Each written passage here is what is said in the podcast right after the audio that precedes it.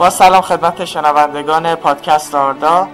21 یکمین پادکست آردا از روز شنبه سی‌ام تیر ماه با شما سخن می‌گویم.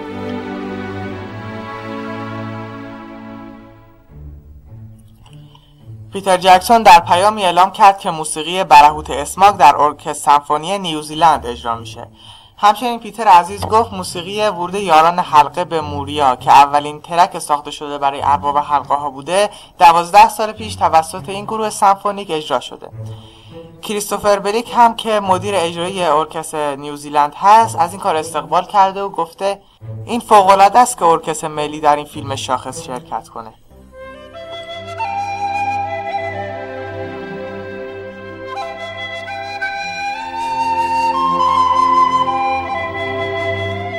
کدام یک از آبهای آردا را برای قایق سواری بیشتر میپسندید؟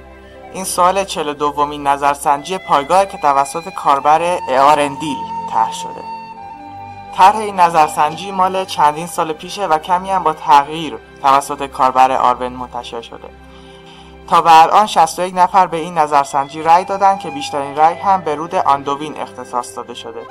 در روز پنجشنبه 20 تیر ماه هم topic جدید داشتیم به نام اسکرین شات های هابیت و ارباب حلقا که توسط کاربر امسا دینو زده شده.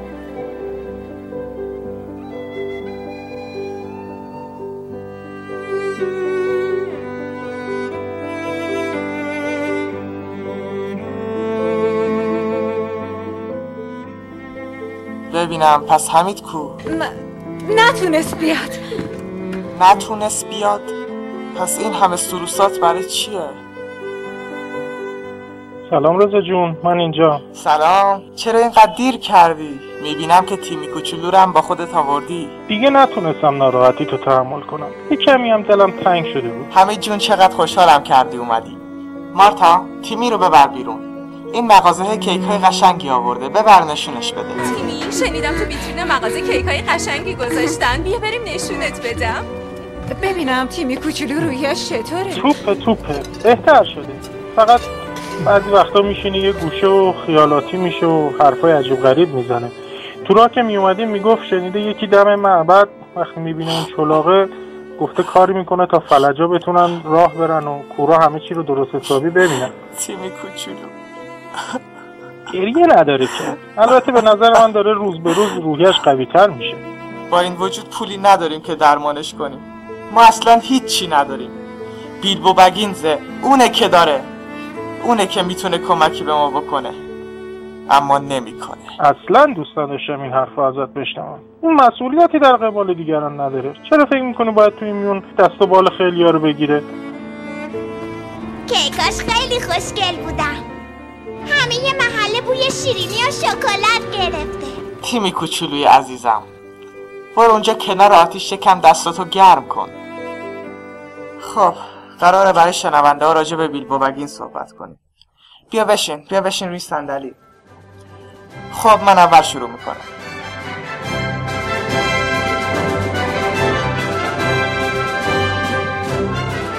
خب همین جان قهرمانان کلاسیک اسطوره ها و داستان ها با توجه به هویت معمولی که توسط نویسنده پیدا می‌کردن نقش این رو داشتن تا برآورده کننده آرمان ها و اهداف یک قوم یا ملت باشند پس این شخصیت ها باید ایستا می بودن یکی از شاخص های مهمی که قهرمانان کلاسیک در ادبیات ملت ها داشتن ویژگی ایستایی بودن اونهاست. یعنی درون قهرمان برابر در برابر حوادث تقیان نمی‌کرده و منقلب نمی‌شده. شخصیت ثابتی داشتن. البته در عصر داستان نویسی مدرن و در حوزه شخصیت و محیط ایستایی مترادف با ضعف هست. آیا فکر می‌کنی بیلبو بگینز از این نگاهی قهرمان کلاسیکه؟ در جواب این سوال باید بگم که در واقع این ویژگی ایستایی که برشمردی برای قهرمانان کلاسیک لزوما اینطور نیست. یعنی اینکه اینها در مقابل حوادث از خودشون تقیانی نشون نمی‌دادن.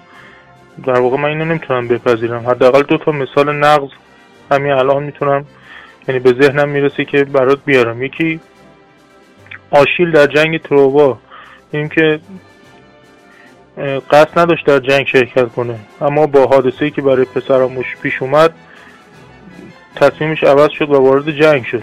یا در مورد رستم. رستم همونجور که در شاهنامه می‌خونیم سوگن یاد کرده بود که همیشه محافظ پادشاهی کیانی باشه.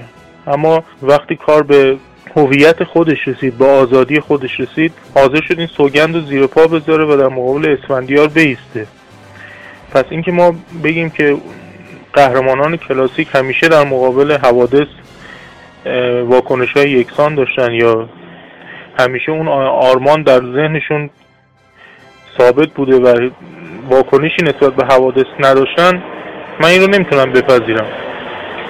و به نظر من این ویژگی ایستایی ویژگی جهان شمولی نیست برای قهرمانان کلاسیک. شاد نمونه بشه بیاریم که در تمام طول مدت زندگیشون قهرمان یک دست بوده باشه. اما این لزوما برای همه صادق نیست.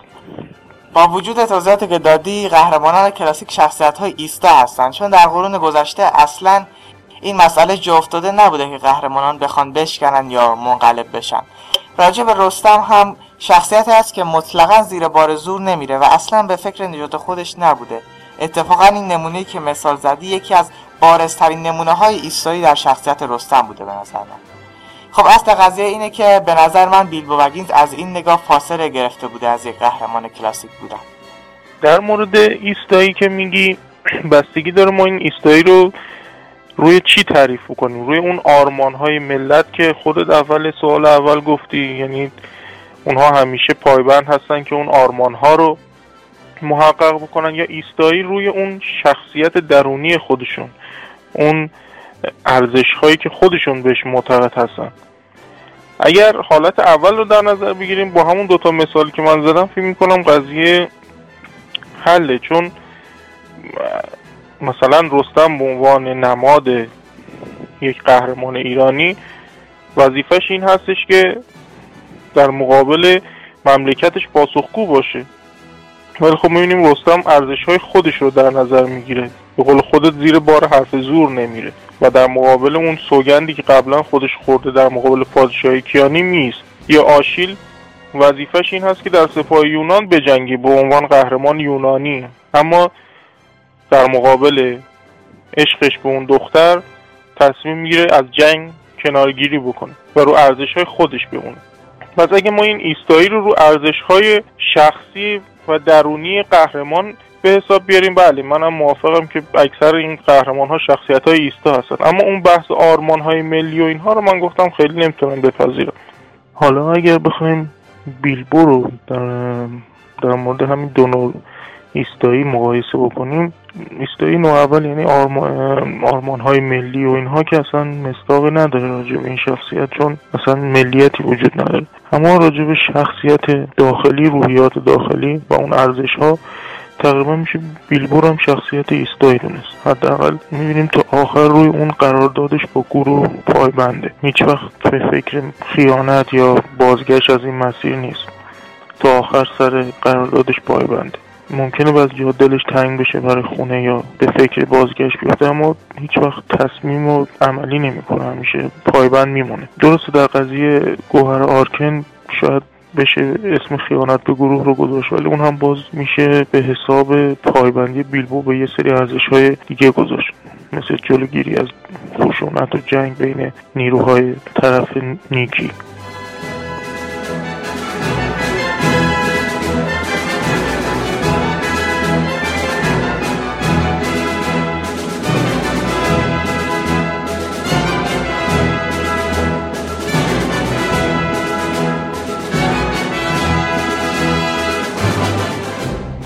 اما من فکر می‌کنم بیلبو بگینز در داستانهای تالکین یک شخصیت ایستان نمونده.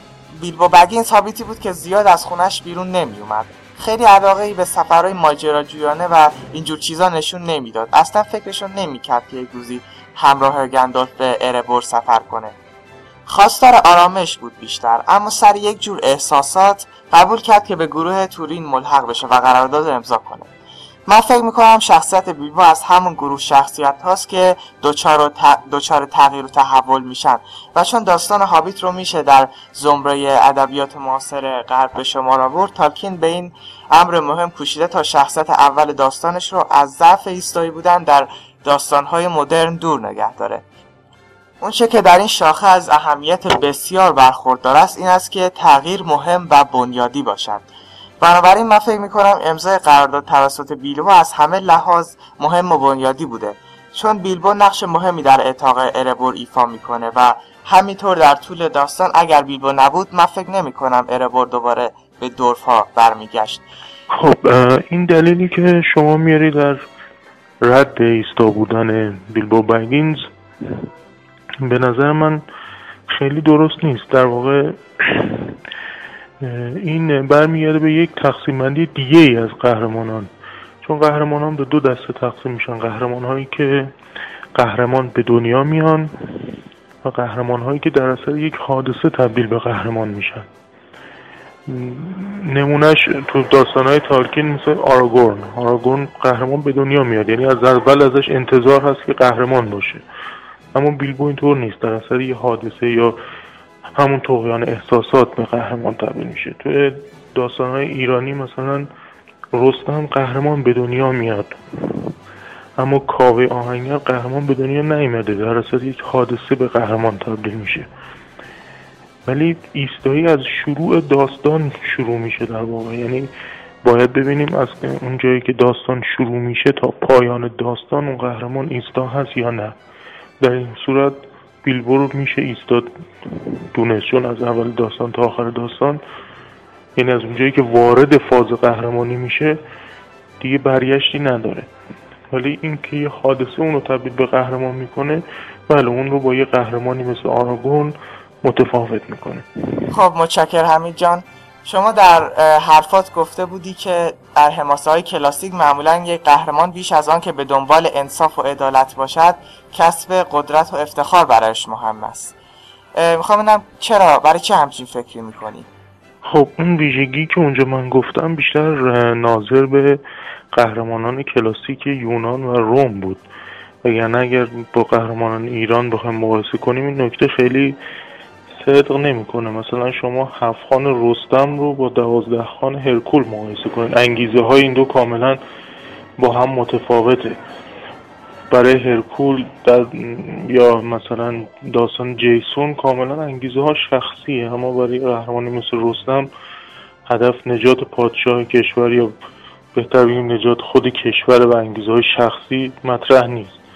بخاطر همین این قضیه که میگم قهرمانان کلاسیک بیشتر به دنبال کسب افتخارات شخصی هستند ناظر به همون قهرمانان یونان و روم باستان هست. بله خب در این صورت همونطور که خودت گفتی بیلبو با دادن جواهر آرکن به باد از نظر حماسه های یونان از قهرمان فاصله می‌گیره. اما خب یکی از تفاوت‌های دیگر بیلبو با این قبیل قهرمانان این هست که معمولا در حماسه های طبیعی هومر قهرمانان از فرزند خدایان هستند یا حداقل از جانب خدایان روم باستان حمایت می شدند یا از فرشتگان. اینها جزو قشر عموم مردم عادی نبودند. قهرمانان یونان معمولا تقلید درستی رو از طبیعت عادی دنبال نمی کردند. اما بیلبو بیلبو به عنوان یکی از مخلوقات خداوندگار آردا به عنوان یک هابیت عادی و معمولی شناخته میشه. هیچ حمایتی نداره. هیچ قدرت شگفتآوری که هدیه مخصوصی از خداوند یا والار یا آینور, آینور باشه نداره. معمولا در ادبیات یونان قهرمان فرستاده چه به صورت عمد یا چه غیر عمد از جانب خدایان بودند و قدرتهایی رو داشتند. خب این حرف تو تا اندازه زیاد قبول دارم. بیلبو مثل اودیسیوس یا آشیل از خانواده اشرافی یا از فرزندان خدایان نبود. و یه آدم عادی به شما آدم عادی به شمار می آمد حالا آدم هابیت به یک موجود عادی به شمار می اما یه نکته رو نباید فراموش کرد. اونم این که بیلبو هم مثل همون قهرمانان کلاسیک تقدیر قهرمانانه ای داشت. یعنی در تقدیرش به نظر میاد که ثبت شده بود که این نقش قهرمانانه رو ایفا بکنه. در واقع میشه گفت این تقدیر خودشو در انتخاب گندالف نشون میده. چون اون همه هابیت وجود داشت. چرا گندالف اومد بیلبو رو انتخاب کرد؟ گندالف با اکثر خانواده های مشهور هابیت ارتباط داشت. به خصوص توک ها که شاید زمینه مناسب تری داشتن برای شرکت در این پویش. ولی ببینیم گندالف بیلبو رو انتخاب می‌کنه. به حال گندالف هم به عنوان فرستاده والار به نوعی یک واسطه از اینجا. شاید بشه گفت حتی گندالف ارتباطاتی داشته با والار و الهاماتی بهش می‌شده شاید و به اون واسطه بیلبو رو انتخاب کرده. در واقع میشه گفت شاید این حمایت با واسطه انجام می‌شده از بیلبو و این تقدیر قهرمانانه در سرنوشت بیلبو ثبت شده بود. متشکر حمید جان. لطفا شما در کنار ما باش. با کمال میل. اصلا به خاطر همین اومدم. خوش آمدی. خب دیگه فکر کنم الاناست که قاز شکرپور برسه. سخاری شیکم پا. من که گوشت قاز خیلی به خیلی خوش هستم تا حالا گاز سخاری به این خوبی ندیده بودم. واقعا که قاز پرنده قشنگیه. اگه خدا بخواد شاید بچه ها بتونن یه بار تو عید بعدی بوغلمون بخورن. عزیزان به افتخار بیلبو بگینز شام امشب و بودن در کنار حمید و لیدی و مرجونش هستیم شاممون و مدیونش هستی کاش یه بار می آوردیش این وضعمون رو می‌دید تا حسابی اشتهاش باز اون مسئولیتی در قبال دیگران نداره. چرا فکر می‌کنی بعد در این میان دست و بال خیلی ها رو بگیره آخه من تا حالا آدم به اون خصیصی و زشتی و خودخواهی و بیاحساسی ندیدم. اون وقت تو ازش ممنونم هستی. خودت که از همه بهتر میشناسیش. خدا کنه تیکه تیکه بشه. عزیزم مثلا داریم ضبط می‌کنیم. ما اینقدر قور نزن. آرزوی سلامتی برای خودت نه اون پیرمرد. عزیزان خدا رو شکر می‌کنیم. خدا رو شکر می‌کنیم. خدا رو شکر می‌کنیم. نگهدار هممون باشه بله خب بفرمایید شما میل کنید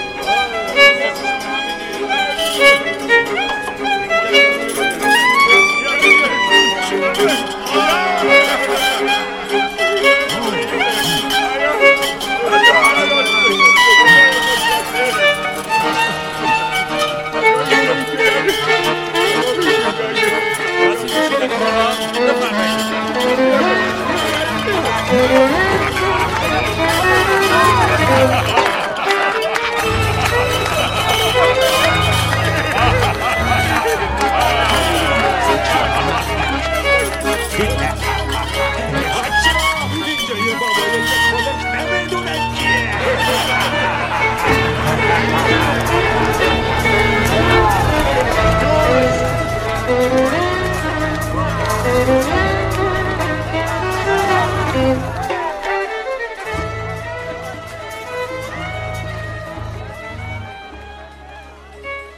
خب لیدی جان قرار بود بعد از شام برامون از پل ازگیلیات بگی.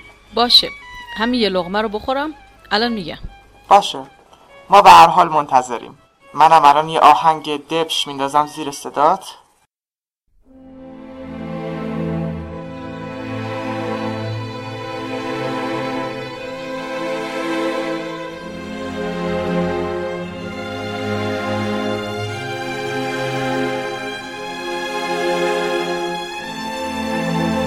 دانسته های ما در مورد این بنای عظیم بسیار اندکه. اما مسلمه که این بنا یک مجموعه بزرگ و شاخص از توانایی های نومنوریا در گندوره وقتی که فرزندان الندیل کبیر یعنی ایسیلدور آناریون پادشاهی گندور رو توسعه می‌دادند سه شهر مهم درست کردند میناس آنور، میناس ایتیل و اوزگیلیاد. اوزگیلیاد مهمترین شهر قلمرو گندور باستانی به شمار می‌رفت و مردمان نومنوری در مرکز شهر پل بزرگی بنا کردند. پلی عظیم که بر روش خونه ها و برج های سنگی شگفتانگیزی برای مراقبت و دیدبانی تعبیه شده بود. این تأسیسات خیلی کم به وسیله تالکین توصیف شده و اون به ندرت از اون صحبت کرده. فقط اشاره های ناچیز و پراکنده ای تو بعضی از نوشته هاش به چشم می‌خوره. مثلا در ترانه های ناتمام ذکر شده که هنگامی که منلدیل در شهر باقی میماند ایسیلدور و پسرانش را در دروازه شرقی پل وداع می‌گوید اولین برداشتی که از این گفته میشه کرد اینه که ممکنه پل شامل بخش اعظم شهر می‌شده. از نوشته های دیگه اینجوری برداشت میشه که ایسیلدور در بزرگترین تالار شهر به امور حکومتی مشغول بوده. اگرچه محل این تالار دقیقا ذکر نشده اما مشخصه که بخشی از خانه پادشاهان بوده که می‌دونی مهمترین ساختمان مستقر روی پل. بود گندالف یه جایی اشاره به ارگ ستارگان در اوزگیلیاد می‌کنه. این گنبد که پلانتیر اعظم در اون نگهداری می‌شد یک برج بلند روی پل اوزگیلیات بوده. وقتی که برج سنگی خراب شد در جریان جنگای داخلی بر سر سلطنت که شهرم طی اون اغتشاشات به آتیش کشیده شد پلانتیر اعظم که حتی بیشتر از یک مرد برای حمل و نقل اون لازم بوده به خاطر غفلت مردم تو جابجایی به موقعش برای همیشه زیر آبهای عمیق آندوین مدفون میشه و از دست میره تو ترانه های ناتمام گفته شده وقتی که ایسیلدور گندور رو ترک کرد تعداد کمی اسب در گارد محافظان موجود بوده که در مکانهایی در دسترس بر روی پل نگهداری می شدند.